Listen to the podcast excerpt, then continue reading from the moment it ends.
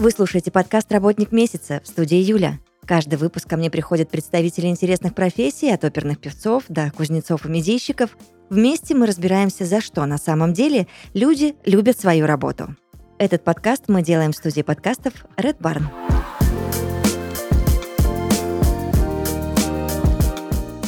В подкасте «Работник месяца» Игорь Ганя, основатель Ганя Групп, один из самых успешных предпринимателей Кишинева. Игорь, здравствуйте. Здравствуйте, Юлия. Я кое-что еще о вас знаю. Позвольте. Да, давайте. В 16 лет вы стали чемпионом Молдовы по боксу. В 17 Да. вы уже управляли крупной сетью интернет-клубов, а в 22 взяли билет в Китай и начали там свой первый бизнес. Давайте разбираться во всем по порядку. Как так Давайте. случилось, что 17-летний парень стал раз так и управлять крупной сетью интернет-клубов? А, знаете, вот даже, наверное, моя, моя встреча с вами не случайна. Вот у меня все случайности в жизни не случайны. А мне очень повезло в детстве. Мне было лет 13-14, и моего отца шеф был не- нереально классный мужик, просто нереально классный. Он ко мне относился почти по- по-отцовски, и что в то время было очень важно, если это был год, сейчас вам скажу, получается, 2000-2001.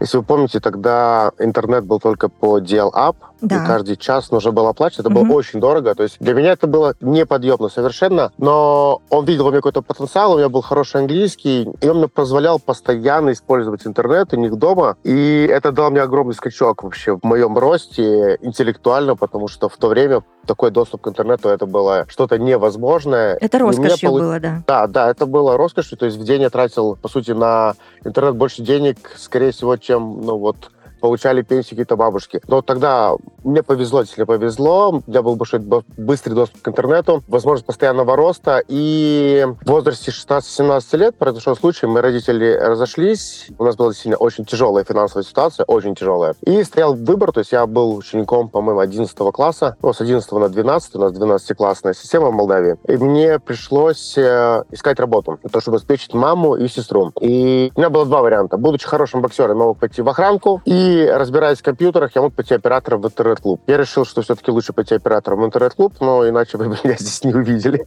Вот. Я проработал оператором недолго, буквально месяц. Я действительно пришел в интернет-клуб, я там начал свою деятельность, но у меня такая, даже не знаю, как, наверное, сущность или вот такой, такой характер. Я не могу сидеть без дела. Оператор — это, по сути, человек весь день сидящий без дела, включил-выключил. Но я как понимал, что у меня есть доступ, опять же, к компьютерам, к людям, я начинал заниматься дополнительным заработком. То есть кому-то рефератик нашел, кому-то там помог, кому-то в игре подсказал. То есть везде с этого я зарабатывал что-то, что-то. Чтобы вы понимали, тогда мой заработок в месяц был 100 долларов. 100 долларов. То есть это моя зарплата была, это ты работаешь сутки через двое, то есть 24 часа ты на работе. И понятно, что эти деньги, я вот, что я зарабатывал, приносил домой, но мне, как 18-летнему пацану, тоже хотелось хоть, как, хоть что-то иметь в кармане. Поэтому вот эти вот подработки постоянные я, я находил максимально, где мог, и меня заметили. Коллеги говорят, ну ты делаешь здесь много больше, чем человек, который здесь управляет, не хочешь ли ты управлять? Я говорю, давайте. То есть вот в 17 лет я стал уже менеджером большого интернет-клуба. А, Мы очень успешно, успешно шли, причем что мы были... Это был просто интернет-клуб, находящийся просто в, э, в одной из локаций, и в один день к нам приезжает человек, я его в лицо не знаю, он говорит, Игорь, Игорь. Он говорит, рассказывай. Я говорю, что рассказывать? Он говорит, как у тебя тут все? Я говорю, а, не проблема, я вся так открыто. Я говорю, это, это. Говорит, а как ты рекламу ведешь? Я говорю, вот так, а вот это, вот баннеры сам делаю, вот это все. Говорит, все сам? Я говорю, все сам. Сам печатаем. Ребята за то, за то, что посидеть, я говорю, денег у нас немного. Я говорю, ребята, говорю, за то, чтобы посидеть у меня за компьютерами поиграть. Они ходят и расклеивают все это по столбам. Я говорю, у меня с ними бартер такой. То есть, я говорю, клуб ничего не теряет. Я говорю, свободное время они сидят. То есть, у меня все выходит на максимальной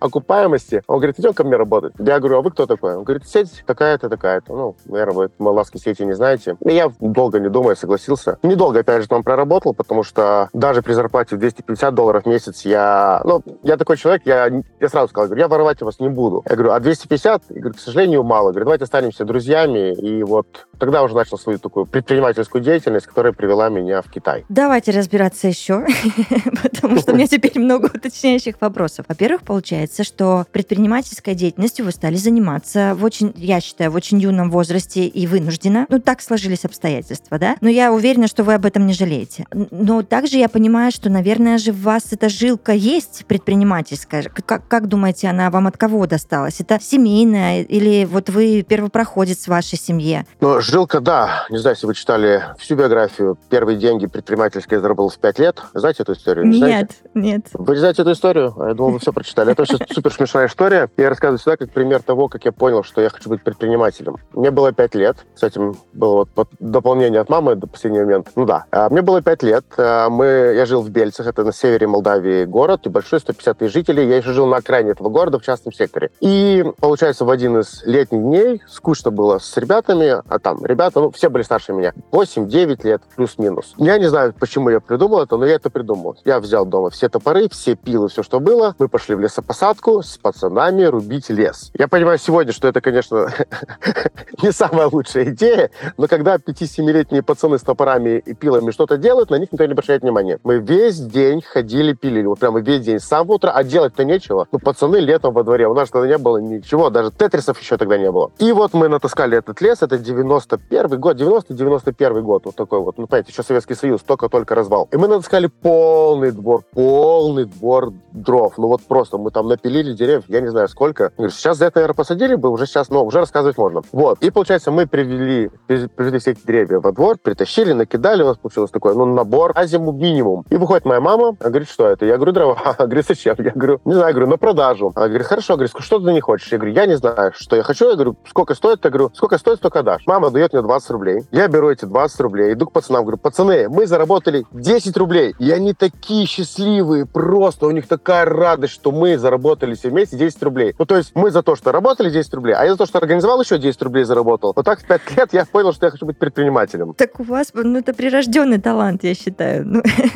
Да, я бы не сообразила, это... честно. Мне всегда нравилось. Я потом в 10 лет я продавал секонд-хенд на рынке, когда мои родители пытались на этом зарабатывать, у них не получилось. Вот, них, вот не их это, стоять на рынке торговать. Но вы не понимаете, как в 10 лет мне нравилось ехать с одного конца города в другой на велосипеде в 4 утра для того, чтобы с бабушкиной дома забрать эти вот баулы с секонд-хендом, кинуть на велосипед. И на рынке я не мог стоять, потому что каждая точка стоила денег. И я, получается, стоял не на точке, а знаете, вот как на рынок, вот всегда такая дорога ведет, ну вот в таком, вот, и вот вдоль дороги кто-то всегда стоит. Ну, да. раньше стояли, сейчас не стоят. И вот в этом, там вот, ну, дай бог, чтобы не в грязи стать, ты быстренько в 4 утра приходишь, чтобы расстелить свою пленочку, чтобы не заняли твою точку. Классно все раскладываешь, начинаешь продавать. Потому что в 6 утра начинают люди уже ходить. В 6-7 утра начинают ходить. Ну и там до часу дня ты стоишь. Я с, родителями тогда договорился за 10% от выручки. Я там стоял и, честно говоря, в то время я зарабатывал для 10-летнего пацана столько. Ну, то есть я приходил, причем у меня всегда было такое, то есть я заработал, я приходил, говорю, пацаны, мороженое все. И мы все вместе бежали, прям за мороженое, там, жвачки. Ну вот, что мне нужно было прям 10 лет. То есть само предпринимательство не ради того, чтобы заработать, а вот именно сам азарт того, что я могу это сделать. Причем у меня всегда такое было. То есть 22 года тоже улететь в Китай. Тоже мало кто думает, что я адекватный был тогда. Мы сейчас об этом тоже будем разговаривать. И вот 20, вам 22, вы берете билет в Китай. Почему в Китай и что вы там собирались делать? А, смотри, опять же, случайность и не случайно. Я не знаю как. Вот сидя за компьютером, сидя за компьютером, я случайно в 2005-2006, вот на рубеже этих лет, я нахожу сайт alibaba.com. То есть сейчас мы все знаем про этот сайт, mm-hmm. но 15 лет назад он был вообще, ну то есть это был самый-самый сток, там буквально первые объявления были. Я захожу и смотрю, что там что-то продается, его много, оно все красивое, ценники какие-то смешные. И у меня вот какие-то там 300-400 долларов, уже 500 были на кармане. Я их отправляю в Western Union в Китай, мне приходят какие-то телефоны. Я их открываю, китайские какие-то. Прихожу, меня их забирают сразу. Я еще там заказываю. Ну, опять неплохо. Я уже понимаю все. То есть это бизнес конкретно. И вот опять же, вот, вот назвать это случаем или назвать это не знаю. Чем. Я пишу в одну из китайских компаний, опять же. Я говорю, ребята, так и так, хочу купить у вас телефоны. И мне получается, человек, кто там отвечает за это, не знаю, оператор, пишет, говорит, не покупай у нас телефоны. Я говорю, почему? Он говорит, эта компания, говорит, они мошенники, они не, не отправят телефоны. Я говорю, и что делать? Он говорит, вот опять же, ну, я очень доверчивый человек. Он говорит, отправь деньги мне, я отправлю тебе телефон. А я такой говорю, ну, хорошо. Почему я ему поверил, не знаю. Но вот, видно, судьба была ему поверить. Я ему отправляю деньги. Мне действительно приходит телефон. Тогда, ну, то есть с разницей от рыночной стоимости в Молдавии 4 раза. И я ему пишу, я говорю, я сейчас покупаю билет и лечу в Китай. Я говорю, будем делать большой бизнес вместе. Он говорит, хорошо. Я говорю, ну есть проблема. Я говорю, денег у меня немного, поэтому буду жить у тебя. И вот, получается, в 22 года я покупал, у меня есть 5 тысяч долларов. Я их прям помню, вот эту вот отчетливо эту цифру, которую я вот кровью и потом заработал. Я собираю эти деньги, покупаю за тысячу почти билет, у меня остается 4. Приезжаю в Китай, лечу через... Это, понимаете, это 22 года, это мой первый перелет в жизни. Первый. То есть я лечу в Кишинев, Стамбул. Стамбул огромнейший аэропорт, просто как город. И оттуда в Гонконг. Даже еще не в Китай, еще с Гонконга надо было попасть в Шэньчжэнь. Вот. Это, это впервые в жизни. Слава богу, хороший английский, просто отсутствие боязни чего-либо. Такое полное отсутствие инстинкта сохранения. Вот. И я, получается, попадаю в Китай, да, живу первый месяц в китайской семье, у него как раз в то время еще жена беременна, и это все Китай. И я впервые вообще, по сути, за какой-то границей один раз в жизни был. Ну, пару раз был в Украине, и на соревнованиях вот ездили в Москву, вот опять же, ну, то есть отдельная тоже история. Восхищение мной Москвой и вообще роста моего как личности за счет этой поездки. Но вот так, по сути, начался мой Китай. То есть, да, то есть 22 года я прилетаю жить ровно на месяц, потому что виза на 30 дней в китайскую Сибирь для того, чтобы найти что-то, ну, чтобы что я верил. Я сижу в шоке просто, вот честно. Дальше веселее. Так, хорошо. Как вы а, с остатком в 4000 долларов в новой для себя стране, в первой в первом крупном перелете в итоге приходите к ресторанам, к вину и ко всей вот этой вашей прекрасной истории, которую знают все? Так, ну получается, какая разница? 2007 год, ресторан, все это, это где-то 2016. 10 лет прошло, получается, плюс-минус. Чтобы вы понимали так, допустим, э, возьмем историю более древнюю, 200 лет назад, да? Давайте. Амери... Америка, Аляска, золотая лихорадка. Вот самые оторванные головы ехали туда, понимая, что там риск, понимая, что там страшно, понимая, что там может пройти все, что угодно. Но если ты попал, то ты на коне. Эти люди становились миллионерами, миллиардерами и так далее и тому подобное. Один из тысячи, может быть, но становились. Вот для меня был Китай тогда Диким Западом. Тогда Китай для меня был той золотой лихорадкой, куда я ехал, э, понимая, что может произойти все, что угодно. А в те годы, но реально, то есть э, у нас и товар конфисковывали, и бандитизм местный, и там, и... Ну, чего я только не делал. Наверное, сейчас уже можно рассказывать, но, по сути, в те годы, ну, приходилось иногда идти на грани с законом, потому что ты был в Китае, там, по сути, за счет чего Китай, конечно, очень сильно вырос. Они давали тебе возможность делать все, что угодно в рамках э, нравов, скажем так. То есть именно в рамках нравов, именно говорим по-честному. То есть, конечно же, никогда в Китае не позволило бы заниматься, допустим, каким-то там наркотиками или чем-либо. Но их никогда не коробило то, что ты занимаешься предпринимательской деятельностью. Например, там те же телефоны ты купил, продал, лицензии, не лицензии, их никогда не интересовало. Этот объем рынка был их. Они за счет этого объема рынка, да, конечно, сейчас уже нет такого, что в Китай можно приехать и там на площади какой-то накупить огромное количество телефонов, приехать в Молдавию, допустим, у меня эта история тоже есть. У меня, у меня, у меня все связано с... У меня здесь есть Это, получается, это 2009 год уже, у меня уже нормально все потихонечку идет. У меня и первая поездка в Китай тоже, она... Какая история была? То есть, э, во-первых, первый мой приезд в Китай, это Получается, 2007 год, я приезжаю в Китай на месяц, да, живу в китайской семье, и понимаю, что я туда приехал, но не точно за заработком, скажем так, в 30-40%. То, то, что я мог заработать 30-40% со сделки, я зарабатывал и так сидя в Пишневе. Я приехал за большим кушем. И, получается, этот куш я начал искать. То есть я город Шэньчжэнь обходил пешком, просто я мог экскурсоводом работать в этом городе уже вот там за первые недели. Но я не мог ничего найти. То есть не было того, что принесло бы мне вот ту прибыль, которую я искал. Вот те, там, тот интерес. И в один день уже может быть, остается, там, не знаю, 5-6 дней до моего отъезда. Я иду, кстати, э, про это сейчас сняли фильм китайцы, тоже про парня, называется «Хороший день». Вот я когда смотрел этот фильм, у меня слезы на глазах просто текли. Потому что город Шэньчжэнь, только там 2012 год, китайский парень, у которого больная э, сестра, в Китае зарабатывает деньги на продаже бушных телефонов, он их там перепаивает и так далее. Это реальная история, человек становится миллиардером, сейчас у него миллиардная компания в Китае. И вот один в один история, ну, пока что миллиардером я не стал, но я к этому стремлюсь. То есть э, я захожу на огромный склад просто. Я не знаю, меня вот туда что-то привело, просто склад. И там стоят стеллажи, и на стеллажах просто вот как горы телефонов, как будто на развес, просто стоят телефоны на развес. И я подхожу, я говорю, что это? Я говорю, телефоны. Я говорю, цена. Ну, цена, допустим, если он такой новый стоил 400, то где-то мне предлагали за 60. Но телефоны бэушные. И я говорю, а какой могу взять? Он говорит, а любой. А их там, чтобы вы понимали, просто тысячи лежат, вот так вот горка, не лопатой вери. И я последние свои дни в Китае, вот первая поездка, я прихожу туда, беру стульчик, сажусь, у меня в руках наушники, второй телефон, сим-карты,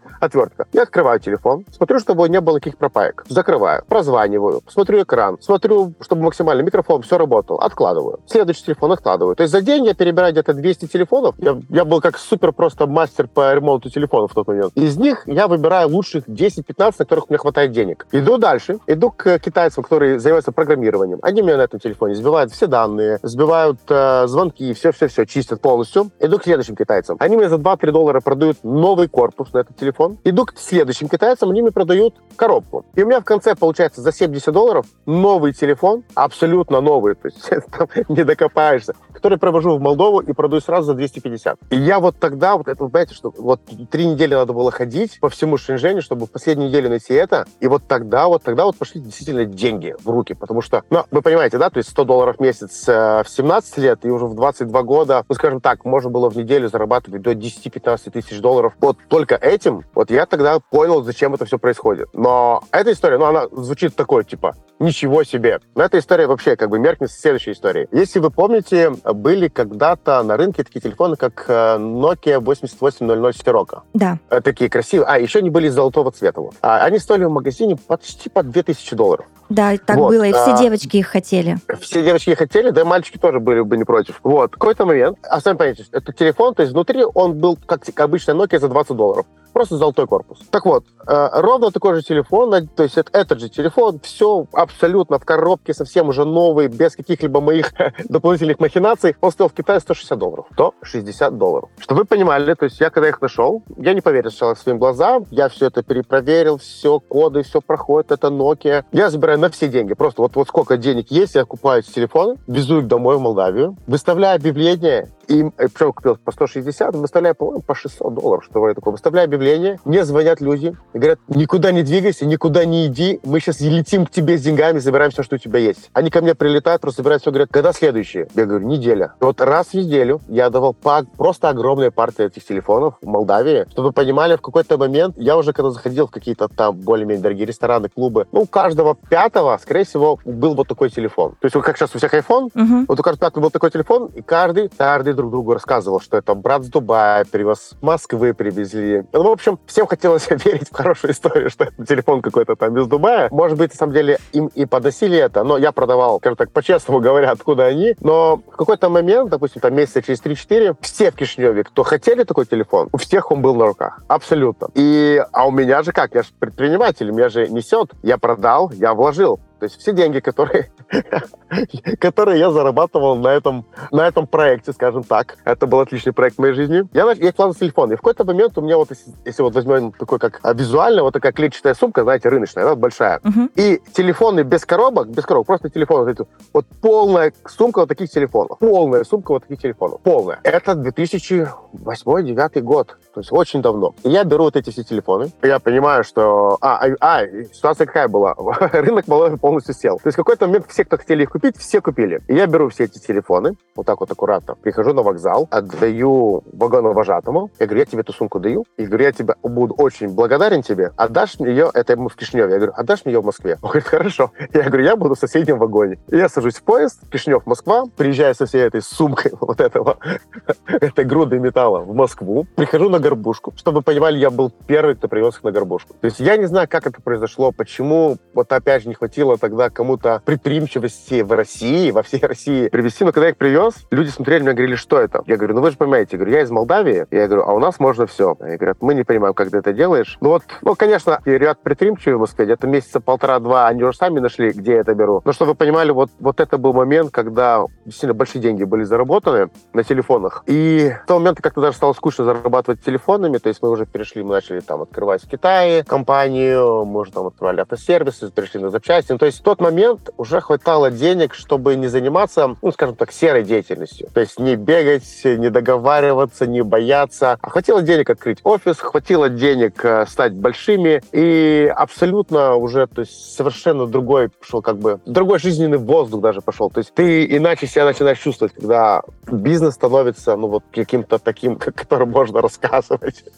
Работа в любой компании подразумевает подписание кадровых документов, а с распространением удаленного формата подписывать документы стало труднее. Нужно ехать в офис в отдел кадров или пересылать документы почтой. В 2021 году появилась возможность вести кадровые документы в электронном виде, что значительно упростило ведение бизнеса для предпринимателей. Чем же для них полезен электронный документооборот? ЭДО помогает сэкономить средства на покупке бумаги, обслуживании офисной техники и пересылке кадровых документов. А с сервисом кадровый ЭДО от контура можно можно подписывать документы прямо с телефона или компьютера одной кнопкой. Кадровый ЭДО – это сокращение расходов на кадровые документы до 70%, меньше минуты на подписание документов, легкий наем удаленных сотрудников. Теперь предприниматель может быстро выпустить электронные подписи, пригласить сотрудников и начать обмен документами в мобильной или веб-версии или прямо из учетной системы. Хранение документов безопасное и безлимитное. Сервисы контура регулярно проходят необходимые проверки. Использование сервиса КЭДО поможет сделать кадровое дело производства удобным для компании и для сотрудников. В сервисе КЭДО от контура можно быстро подписывать заявления на отпуск, приказы, инструкции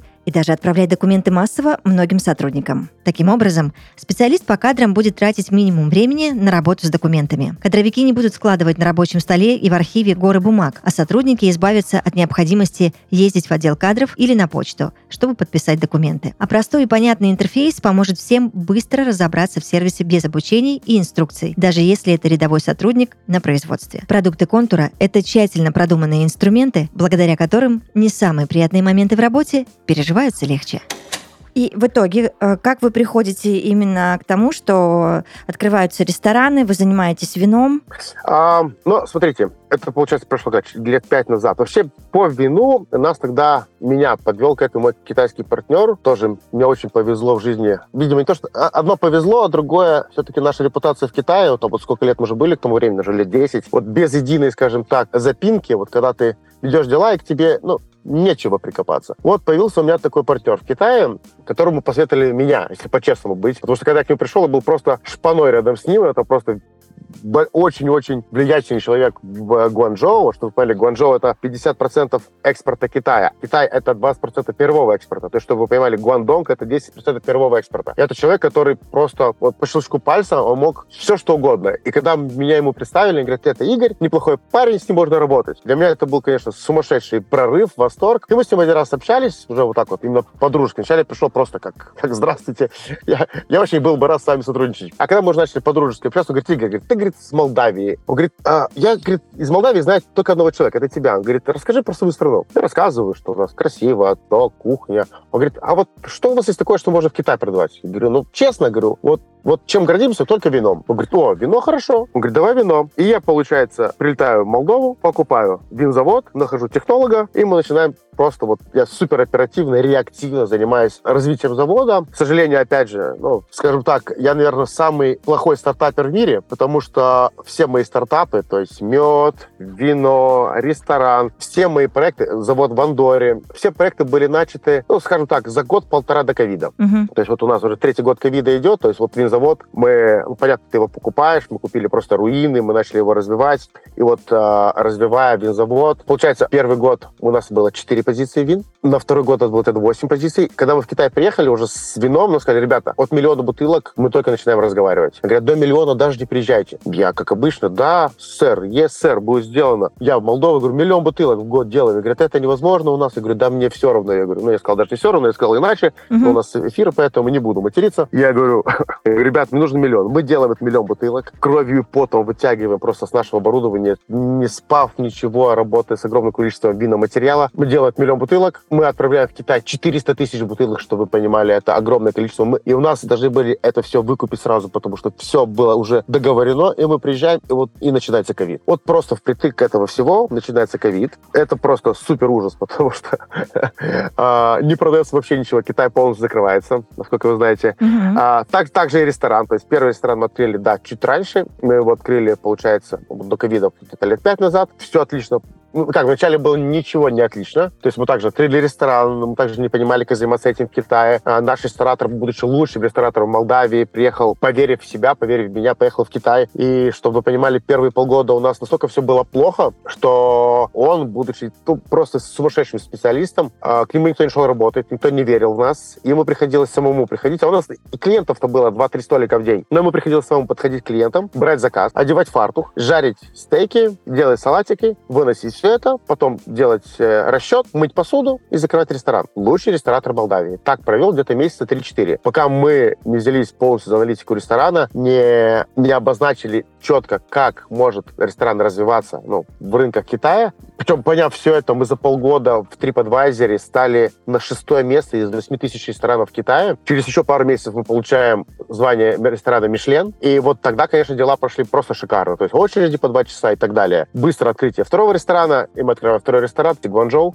Самым просто, ну, то есть настолько хорошего места, мы за него дрались просто, опять же, до, до умопомрачения мы дрались за это место, нам его отдали. Мы построили самый красивый ресторан европейский в Гуанчжоу. За китайский не говорю, китайские там есть такие замки, поэтому мы с ними не конкурируем. Но из европейских мы построили действительно шедевр. Мы, мы над ним бились, как над своим ребенком. Мы открываемся, у нас опять все хорошо, очереди по два часа, люди тут хотят только к там, и ковид. И просто, чтобы вы понимали, я еще не был ни разу в своем ресторане у меня ресторан, который уже мы получили первый Мишлен первым рестораном, два раза уже получили звание Мишлен вторым рестораном. Я еще ни разу не был в своем ресторане. Я вообще, я вас слушаю, у меня это все в голове не укладывается. Как? Как? Да, я думаю, знаете, есть два типа людей. Люди, которые встречают сложности и говорят, это знак свыше, что нельзя, не надо делать. А я встречаю сложности и говорю, это знак свыше, что надо делать еще больше, потому что это меня приведет это, это проверка к чему-то еще большему. Каждый раз, когда у меня вот такое происходит, я говорю, Игорь, так должно быть. Значит, так мы делаем, так мы идем вперед. Я со временем, я вижу себя, что время расставляет все по своим местам. С рестораном у нас сильно налаживаются дела, допустим, потому что Гуанчжоу закрылось около 70-80% европейских ресторанов. Мы на плаву, у нас очень хорошая репутация, к нам все люди приходят, и они просто благодарят. У нас есть благодарственные письма, что вы понимали, от генеральных консульств нескольких стран в Гуанчжоу, потому что все посольства в Пекине, а консульство Гуанчжоу, все генеральные. Ну, все деньги в Гуанчжоу, поэтому там должно быть представительство. У нас официальные письма от генеральных консульств, которые благодарят нас, что мы за время пандемии не снизили качество и уровень нашего сервиса. Потому что везде, ну, ну везде плохо. Да, конечно, говорю, все ребят, посыпались. Да. Я говорю, да, да, мы тоже, думаете, мы не посыпались. Мы тоже посыпались. Мы посыпались абсолютно сильно в, в кассе, посыпались в поставщиках, но мы удержали этот уровень, мы бились просто за все это. А, мы удержали этот уровень, и когда до такого потому что э, в Гуанчжоу не осталось вообще иностранцев. То есть иностранцев не осталось, а китайцы, которые приходили к нам в основном, это китайцы, которые приходили со своими клиентами. То есть самая большая выставка в мире в Гуанчжоу, Canton Fair, если вы знаете. Uh-huh, uh-huh. 5 миллионов человек приезжает два раза в год. Это они целый месяц в Гуанчжоу. То есть два месяца в году мы зарабатываем на год вперед. Обычно. А сейчас этого ничего нету. Нету этих э, китайцев, нету этих иностранцев, нету никого, э, нету тех, кто жил там. Все разъехались. И при этом всем тебе надо выживать. При арендной плате в месяц 35 тысяч долларов за помещение. При зарплатах, у нас высокие зарплаты, все, то есть ты должен это все обеспечить. Это все практически не обеспечить. То есть мы это все перекрываем. Только мы знаем, как мы все это перекрываем. Просто уже там ну, то есть мы не говорим, что никакой прибыли, мы говорим просто сейчас о выживании в Китае, потому что сегодня кто выжил, дай бог, я не знаю сколько, месяц, два, три, но закончится, скажем так, э, ситуация с коронавирусом в Китае, и все те, они останутся, скажем так, то есть они, они будут собирать вот те сливки, ради которых мы сейчас бьемся, потому что действительно очень сложно. То есть вино сегодня, чтобы продать, мы раньше как продавали вино? Мы просто приглашали покупателя в наш ресторан, он видел какой наш ресторан, мы рассказывали, что вино у нас не хуже, он пробовал, все хорошо, все, 100 коробок, 500 коробок, поехали. Сегодня нам нужно просто весь Китай переезжать, объезжать, э, ну, просто танцы с бубном для того, чтобы продать 50, там, 60 коробок. И это все делать для того, чтобы просто выплатить аренду, выплатить зарплаты. Есть я говорю, ребята, я говорю, не надо возвращать мне деньги за мое вино, потому что понятно, что бензовод тоже должен как-то существовать. Я говорю, он как-то там выживет. Мы начали продавать на другие страны. Я говорю, но сейчас просто задача выжить. Вот мы, это сейчас то, что я рассказываю историю прошлого. У меня есть истории смешные из прошлого, веселые, которые, типа, я уже пережил, ха-ха-ха, Мгм. а, какой я молодец. Нет, это конкретно реальная ситуация сегодня. Вот сегодня конкретно мы выживаем. Сегодня конкретно там раз в месяц сдают нервы. Я говорю, блин, вешаем замок. Да все, нафиг. И пока не пройдет, то думаешь, ну ты повесишь замок. Но ты уже три года отпахал, Конечно. отмучился, и сейчас повесить замок, и, я, и ты остываешь, так, все, ладно, ребята, я остыл, все, давайте работаем, ищем решение. Вся команда, она, во-первых, настолько сильно верит в нас, в наш проект, весь Ганя Групп, то есть, э, ну, абсолютно все. Всем сложно. И Молдавия, допустим, в которой, допустим, у нас пасека, где 4 месяца, где мы стоим, не было ни одного дождя, где мы все в этом году попали в очень большие убытки, но команда верит. Украина, в которой мы работаем, и в которой действительно очень сложно, и когда мне говорят, Игорь, как ты, вы там работаете? Я говорю, мы работаем, говорю, потому что в первую очередь мы должны обеспечить людей э, условиями жизни, зарплатами. Я говорю, мы не закрылись, когда все началось, там просто все вот так вот начали разбегаться. Мы говорим, что делать? Я говорю, мы работаем. Я говорю, людям что сказать? Я говорю, скажите людям, говорю, что мы будем платить зарплаты, что мы ничего не отменяем. Они говорят, хорошо. То есть, чтобы вы понимали, в первые дни ситуации мы платили зарплату каждый день, потому что люди не были уверены, что завтра или послезавтра не произойдет чего-либо, и они просто не останутся голодными. То есть мы, люди приходили, мы платили зарплату каждый день, потому что человек приходил на, на работу. Сейчас уже проще, мы сделали условия труда, но действительно сложно было. И люди все равно верили, и у меня не остановились работы. Мы показали хорошие результаты в этом году. То есть несмотря на то, что... Ну и вот так все там. В Европе самая большая засуха за 500 лет, допустим. Наша Андора, наша Испания, пчелы. То есть вся ситуация, честно говоря, видимо, то ли проверяет нас, скорее всего, проверяет. Я Мгм. второго, второго варианта я не вижу. Я всегда оптимист по жизни. Но при этом всем, опять же, знаете, вот я вам рассказываю, там, что я в 5 лет был молодец такой, в 10 лет был чемпионом, был молодец там в 17-22. Но когда я а, скажем так, вышел из Китая, мы вышли, заработав большие деньги и вложив сразу, получается, сколько, 5-6 стартапов, да, вот получается все это. И мы с- очень сильно верили в себя. То есть просто была небольшая команда вот людей, которые вот были со мной в Китае. Мы очень верили в себя, особенно все верили в меня. А я верил в себя больше всех. Я считал, что раз мы смогли в Китае, раз мы такие там молодцы, то мы во всем сможем. То есть, там, ну, то есть взяли, допустим, ресторатора, очень хорошего парня, э, сильного ресторатора, но плохого предпринимателя, ну, как оказалось, в дальнейшем. То есть, но, опять же, это мы должны были к этому прийти. Взяли, допустим, управляющего моего завода в Андоре. Отличный парень, супер трудолюбивый, но плохой продавец был. Взяли кого? Управленчество моего бензовода. Да, доверенные мои ребята, все. То есть, в общем-то, везде у меня 19 топ-менеджеров по миру. Мгм. Везде все хорошие ребята. Но все, во всех них я поверил как? А, Я верил, что люди все как я. То есть я верил, что любой человек, становясь на должность, будет, как я, понимать, делать, э, э, находить решения. То все люди разные оказались. Мы потом сделали таблицу аналитики каждого из наших э, сотрудников. И я посмотрел на таблицу, я, конечно, ну, ужаснулся, потому что мы взяли 10 параметров человека по шкале от 1 до 10.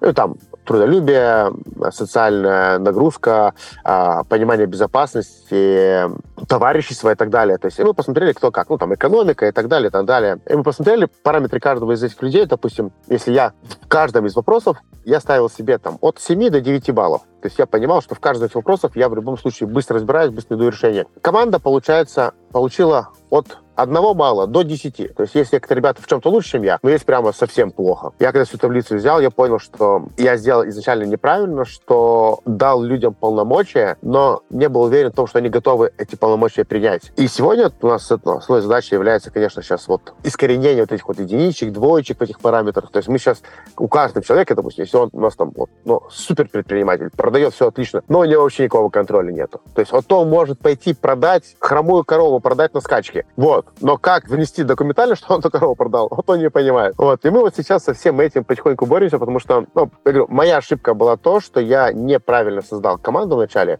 А, хотя команда вся, ну, я говорю, я им всем доверяю, они все сильно стараются. Вот. Но сегодня мы из них создаем, скажем так, э, универсальных солдат. То есть каждый из них должен быть максимально похож на меня. Мы над этим работаем. У нас это получается. И самое главное, что без ковида, чтобы вы понимали, я бы этого не понял. Мгм. Потому что у нас дела в любом случае, ну, то есть без ковида де- дела бы шли. Они бы шли, наверное, не так хорошо, но был бы все равно плюс, мне бы казалось, что это, скорее всего, норма. Но как только пришел ковид, я его безумно благодарен. Прям безумно благодарен ковиду. Он открыл, во-первых, все мои минусы. Прямо все раскрыл. Раскрыл все, все минусы моей команды, все минусы всех предприятий. И мы это все сейчас за эти три года перекрыли. То есть вот этот вот там мешки денег, с которыми вышел из Китая, они закончились примерно за полтора года от ковида. Вот. Если бы не ковид, то, по сути, мы бы не заметили всех этих проблем, всех наших ахиллесовых пят, потому что у каждой компании она была, у каждой, кого-то больше, кого-то меньше, и мы бы разбивались этим всем.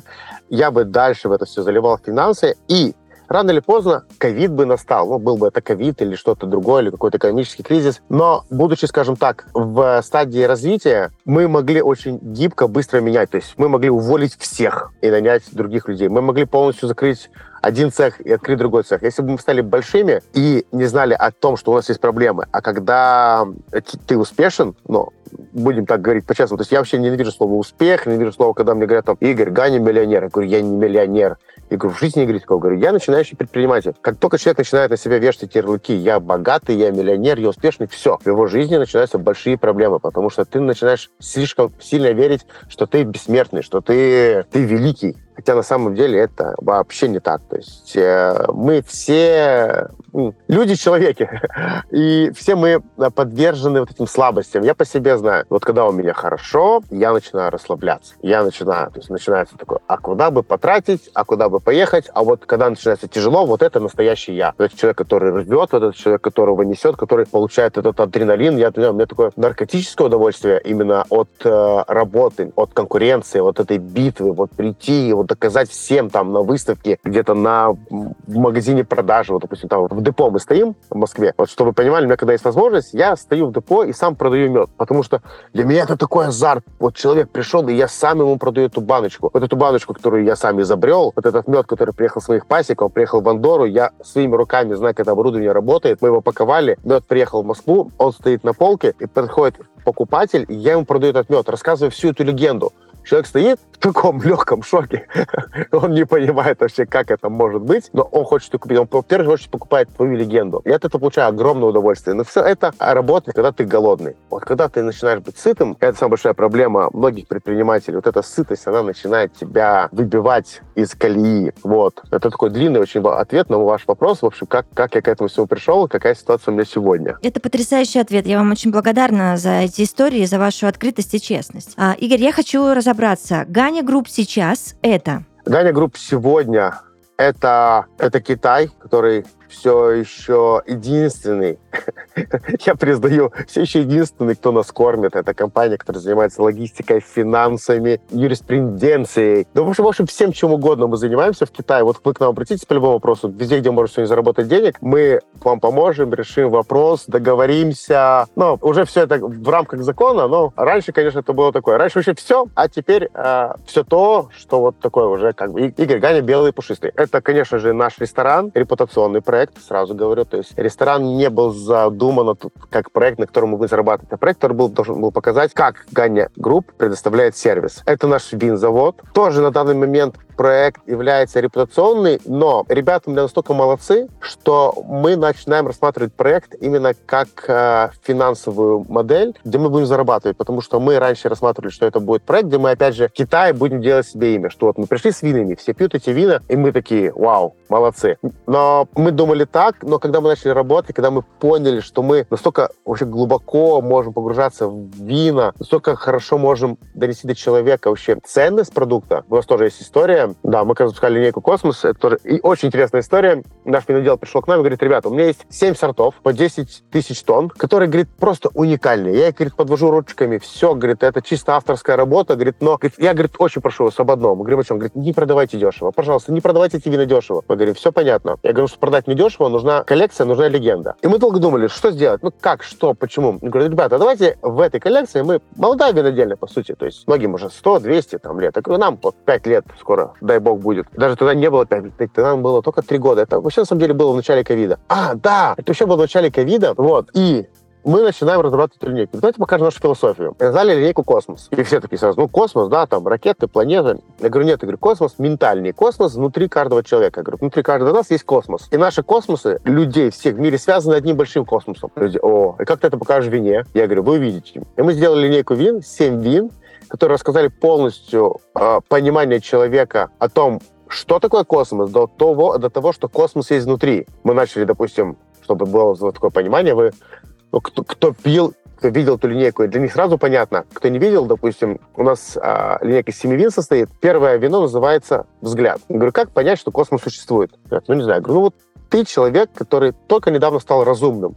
Это было там 100 тысяч лет назад. Как ты понял, что космос существует? Они говорят, ну не знаю. Я говорю, ну, я говорю, просто нужно было посмотреть наверх. Они, а, ну да. Я говорю, помог тебе взгляд. Я говорю, все, взгляд. Я говорю, вот ты посмотрел, мы посмотрели когда первый раз на небо, не знаю, человеком разумным сто лет назад, и мы, у нас в голове что появилось?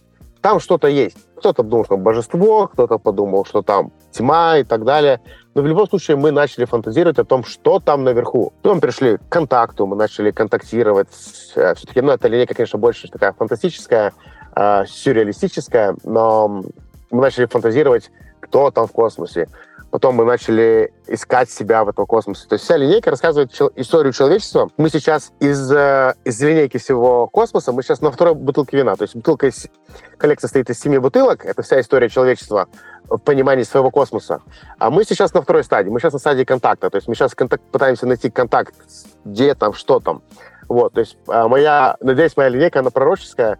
Когда-то мы дойдем до финальной бутылки, до седьмой, называется инсемия. Это когда уже человек полностью перерождается и становится, он становится космосом. То есть не мы ищем космос, а человек становится космосом. Так вот, мы как-то некую презентовали. Во-первых, ее рисовал очень-очень-очень талантливый художник. Мы семь этикеток рисовали больше года, чтобы вы понимали. Семь этикеток больше года. То есть каждую этикетку мы, когда с ним обсуждали, он вначале не мог меня прочувствовать, потому что у меня в голове была картина, у меня был этот мир визуальный, а ему нужно было все это нарисовать. И каждую этикетку я ему объяснял по полчаса, по часу. Я ему рассказывал эту историю, рассказывал, какая мимика у человека, что происходит в тот момент. И он, когда это прочувствовал, он, он настолько увлекся этим, то есть он говорит, Игорь, я бросил все абсолютно, мне ничего не интересно. Говорит, мне интересно рисовать эту линейку. И вот мы рисовали эти этикеты, эти, это действительно семь картин, которые стали нашими этикетками. И мы, наверное, первая компания в мире, которая делала презентацию коллекции вин. Мы сделали их в стиле one-man show, то есть мы делали шоу, где выступал я, мой брат. Мы выступали на двух языках. И за весь процесс презентации вин мы не сказали ни слова о вине. Вообще ни слова. Мы рассказывали историю человека, мы рассказывали историю эмоций, мы рассказывали историю проникновения, происхождения, развития. О каждом вине мы рассказывали, но не говоря ни слова о вине. И у людей был такой восторг, что я говорю, когда ты продаешь вино и рассказываешь всем опять о нотках э, барбариса, сухофруктов и так далее, ты рассказываешь человеку, как ему будет вкусно. Я говорю, зачем ты человеку рассказываешь, как ему будет вкусно? Ты должен принести ему историю, легенду, и человек должен сам решить, вкусно ему или невкусно. И мы впервые это сделали, и у людей был такой восторг, потому что мы не навешивали им ярлыки того, что они сейчас попробуют. Они свою эмоцию up. Полученную от моего представления, то есть этого вот маленького акта, они эту эмоцию получали, причем мы настолько технично все делали, то есть мое выступление, это 3-4 минуты, включается очень глубокая такая погружающая музыка, и в течение 15 секунд официанты должны были всем людям, их было, у нас было три показа, всем людям в течение 15 секунд раздать вино, чтобы человек, только прослушав историю, погрузившись в нее, переходит эту вот стадию музыкальную, и у него, получается, попадает бокал в руку, и с глотком вина все эти мысли проходят через него. И вот этот глоток вина ассоциируется со всем тем, что было у него в голове. У кого-то слезы, у кого-то улыбка, у кого-то недоумение. Но все это проходит через этот глоток вина.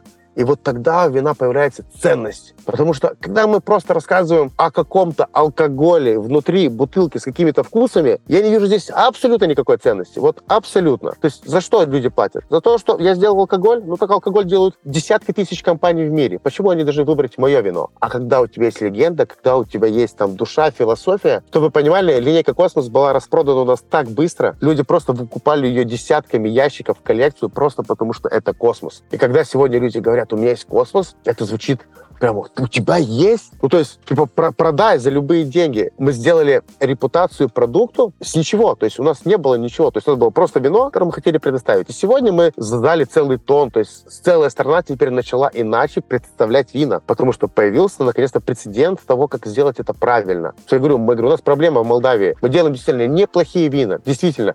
Я говорю, ну, мы никогда не становимся на полку рядом с Францией, Италией, Испанией. Потому что, я говорю, мы всегда продавали что-то в бутылке красного цвета лишь бы купили. Я говорю, это говорю, была большая проблема. Поэтому мы потеряли рынок России. Ну что, до 2005 года мы поставляли 60% рынка России вин. Сейчас даже 1% вин а на рынке России, ну, даже не 1% молдавские, то есть меньше 1%. Все это мы потеряли, потому что мы хотели продать что-то в бутылке красного цвета. Вот и все. Игорь, в финале я бы да. хотела, чтобы вы рекомендовали всем тем, кто, быть может, подустал в офисе, или тем, кому 17 и есть э, желание работать на себя и что-то делать. В общем, всем тем, кто хочет заняться предпринимательской деятельностью. Учитывая уже ваш совет э, о том, что ну, когда предприниматель сыт, это немножечко такая уже история, не очень. Да, совет. Ну, давайте так. Нет, скорее всего, секретного ингредиента, единой формулы. Это в любом случае череда действий, которые тебя приведут к этому. Во-первых, языки. Сразу говорю, языки. Я когда приезжаю, особенно сейчас в Россию, и вообще отдельная история моей работы с Россией сейчас, и меня здесь очень много вещей, ну, честно, прямо бесят. И я это высказываю своим э, коллегам, э, ребятам, допустим, с клуба Эквиум, где я действительно всех уважаю, но я говорю, ребята, я говорю, у меня одно в России я не могу понять. Я говорю, как вы в России, я говорю, не понимаете, насколько у вас богатая и перспективная страна. Я говорю, почему для того, чтобы это понять, должен к вам приехать молдаван и показать вам это на деле? Я говорю, меня это, я говорю, просто, я говорю, я говорю ошарашивает. Вот. Ну, многие ребята не понимают, я когда им начинаю объяснять, я говорю, я говорю, это не критика, а, ну, то есть это критика, но это не агрессия. Я говорю, я действительно очень люблю, допустим, Россию. Причем в этот же момент я очень люблю Украину и Молдову, и я говорю, что всегда, я говорю, это те страны, которые должны быть вместе, и они должны, это братские народы. Я говорю, и то, что сегодня происходит, я говорю, это отдельная история, но я никогда это не обсуждаю с людьми. Я говорю, я не политик, не военный. Я говорю, я очень просто надеюсь, что все будет хорошо, потому что я во всех этих странах имею бизнес и друзей. Я говорю, ну я не понимаю, почему люди в России не понимают, насколько здесь огромная перспектива. То есть, если взять, я вам говорил уже, да, про историю, 200 лет назад это была Америка, 30 а, лет назад это был Китай, сегодня это Россия. Вот сегодня самый дикий Запад, самая золотая лихорадка, это сегодня Россия. Кто этого не понимает, я думаю, люди просто вообще а, ну, не понимают тогда ничего в предпринимательстве. Поэтому первое, надо учить языки для того, чтобы отсюда, из России, из Молдавии, из Украины, из всех наших стран, ты мог работать абсолютно со всеми. Сегодня а, мир очень маленький. Есть раньше сказал, что мир большой, и выехать из своей страны это невозможно. Сегодня мир маленький. Я за месяц сегодня посещаю 7-8 стран. Я. Это в ковид. Когда пойдет работа, я вообще буду жить в самолетах. Вот. Мир, мир сегодня такой простой, то есть ты можешь быть быстро в Испании, быстро в Америке, быстро в Японии. Надо знать языки. Как минимум надо знать 4-5 языков. Как минимум. Это я сразу говорю. То есть, зная русский, супер. Английский, без вариантов вообще. То есть, ну вот прямо вот как русский, так и английский. Потом третий язык сегодня китайский. Хочешь, не хочешь, Китай сегодня надо знать, с Китаем надо работать. Четвертый язык уже выбираешь сам. То есть я выбрал испанский, я говорю на испанском, кто-то может выбрать французский, немецкий, но уже исходя из потребностей. Угу. Обязательно знание языков. А, это не гнаться сразу за большим. Большая очень а, проблема молодых предпринимателей. Не гнаться за большим. Большая проблема а, молодых предпринимателей, они сразу хотят все. Все и сразу. Сразу классную машину, сразу хорошую квартиру. Так не бывает. Часто им это обещают, то есть, что это будет. Вот, но чаще всего вот я уже прожил ту жизнь, скажем так, там, с своих 17 до там, до 30. Такая история у меня была, что зарабатывали как могли. И я понимаю все эти истории. Вот он звучит очень классно, что там что-то сделаем, как-то заработаем. Но если тогда еще где-то как-то вот там, там становление нашей страны, становление Китая, сегодня это не работает. Вот я честно говорю, вот сегодня, ребята, не работает. В лучшем случае это будет потеря денег, ну, в худшем случае потеря свободы. Поэтому не верьте в то, что можно заработать сегодня большие деньги быстро и сразу. Идите постепенно. Найдите себе маленький проект или найдите себя в каком-то большом проекте управляющим, менеджером. Я абсолютно так же, я сегодня готов пойти, я сегодня, будучи владельцем большой группы компаний, готов пойти управляющим э, наемным сотрудником в многомиллиардную компанию. И я ищу такую компанию. Я готов туда пойти работать для того, чтобы понять, как дорасти до миллиардера. Потому что самая большая проблема э, любого предпринимателя, что мы не понимаем следующий потолок примеру, а, объясняю. Человек, которого зарплата в 500 долларов, он не понимает, что такое зарабатывать 10 тысяч долларов в месяц. Он не понимает. То есть он не знает, что делать с этими деньгами. Ему эти деньги в руки дают, то есть ему не хватит фантазии, что с ними делать. У человека, у которого есть 10 тысяч долларов, он не знает, что делать с миллионом. Он прямо не понимает. То есть вот сказать, ну, если там человек, допустим, продает на рынке овощи, да, вот он в рамках своих цифр, он понимает хорошо, в них крутится. Если ему дать миллион, сказать, друг, завтра надо вот этим же заниматься, но на миллион, он, он просто потеряет все деньги. И я это прекрасно понимаю, потому что я где-то в этих ситуациях был. Я вот сегодня, я не понимаю, как работать с миллиардами. Я понимаю, что такое миллионный бизнес, и я понимаю, как там контролировать, где риски, где сложности, но сегодня как миллиардом работать, я не знаю. Я хочу научиться, потому что я хочу к нему прийти. Чтобы к нему прийти, мне нужен этот опыт. То есть или я приду к нему сам, но это долго, это мои потери, или я приду в компанию, которая уже это умеет и покажет мне, как это делать. Поэтому, если есть желание расти, растите с нуля по чуть-чуть маленькими шагами. И очень-очень главный, вот третий фактор, без него не будет ни предпринимательства, ни шагов, и языки не нужны. Вот без третьего фактора с языками ты будешь просто переводчиком. Без третьего фактора в миллиардной компании ты будешь просто топ-менеджером. Это умение брать на себя ответственность и риск. Это единственное, что делает нас предпринимателем. Единственное, ну, такое основополагающее. Все остальное делает нас хорошим или плохим предпринимателем. Умение брать на себя ответственность. Я всегда в компании так говорю. Ребята, вы сделали это плохо. Это неправильно, это нехорошо. Но виноват в этом я. Если у меня в одной из стран пасечник плохо работает, то виноват в этом я, потому что я взял топ-менеджера, который взял бригадира пасечников, который взял того пасечника и не обучил его. Но виноват я изначально, то всю эту цепочку запустил неправильно. И я, когда беру на себя эту ответственность, я начинаю искать возможности решения. Не пытаюсь найти крайнего, не пытаюсь уволить человека, который, вместо которого придет другой, который из-за моей же ошибки снова сделает эту же ошибку. Умение брать на себя ответственность. И я учу всех своих ребят. Я говорю, ребята, в первую очередь признаем, что ты ошибся, что ты не прав. Как только ты признал, ты перестаешь делать неправильные шаги э, в направлении того, чтобы найти крайнего. Все, ты тратишь время, ты тратишь себя, и ты начинаешь создавать этот паттерн поведения, при котором ты всегда ищешь крайнего. Как только ты сразу признал, что ты не прав, и это была твоя ответственность, и ты должен это решить, все так быстро в жизни меняется. Вот вы не представляете, насколько быстро в жизни это меняется. Все, когда ты начинаешь брать на себя честно ответственность за все свои поступки. Абсолютно за все. И предприниматель, первый человек, который берет в себя ответственность и умеет рисковать. То есть я сегодня веду бизнес, наверное, в самых, ну, скажем так, рисковых зонах. Я запускаю проекты там, где не был никто. Потому что если там уже кто-то есть, ты в любом случае будешь второй. Если ты будешь второй, то дай бог, чтобы от первой компании ты стал одной десятой. Дай бог. Потому что возьмите сегодня любой второй Facebook, возьмите сегодня любой второй TikTok, возьмите сегодня любую вторую Нутеллу, Возьмите сегодня любой второй iPhone. Вы знаете их, вы знаете их объемы. Они где-то там, далеко, непонятно никому не нужные, потому что они вторые. Всегда э, искать что-то новое, всегда рисковать, всегда стремиться быть уникальным. Мне кто говорят, Игорь, зачем ты лезешь в этих пчел? Ну, это же бабушкина, дедушкина тема. Я говорю, да, для всех бабушки дедушкина тема.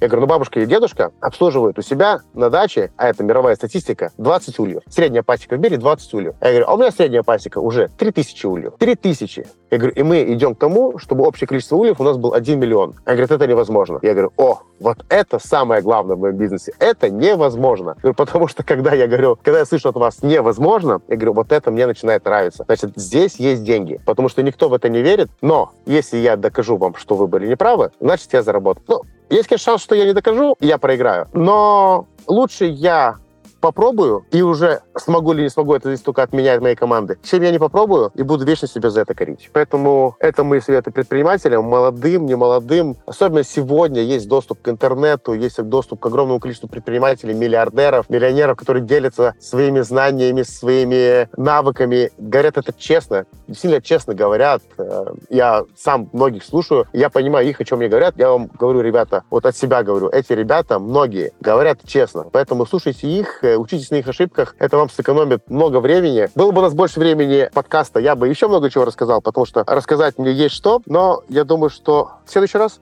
да, я уверена, мы запишем еще а, не один эпизод вместе с вами. Я благодарна вам за то, что вы поделились своими историями очень классными. Вы потрясающие и а, желаю только всего самого-самого наилучшего.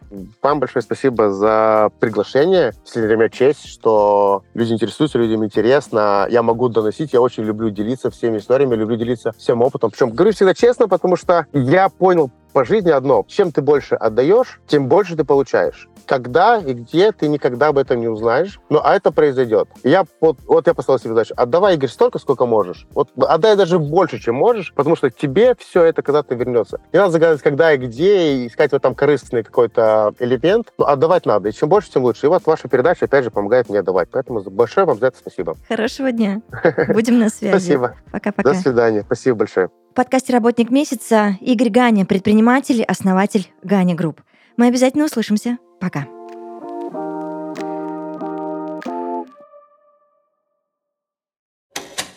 Студии Red Barn вышел новый подкаст «Как это возможно?». Это проект с аудио- и видеоверсией, в котором опытные спикеры рассказывают, как создать личный бренд, найти миссию всей жизни, попасть в политику, работать путешествуя и дают много других полезных советов. Если получилось у них, получится и у вас. Слушайте и смотрите на всех платформах. Расширяйте границы своих возможностей.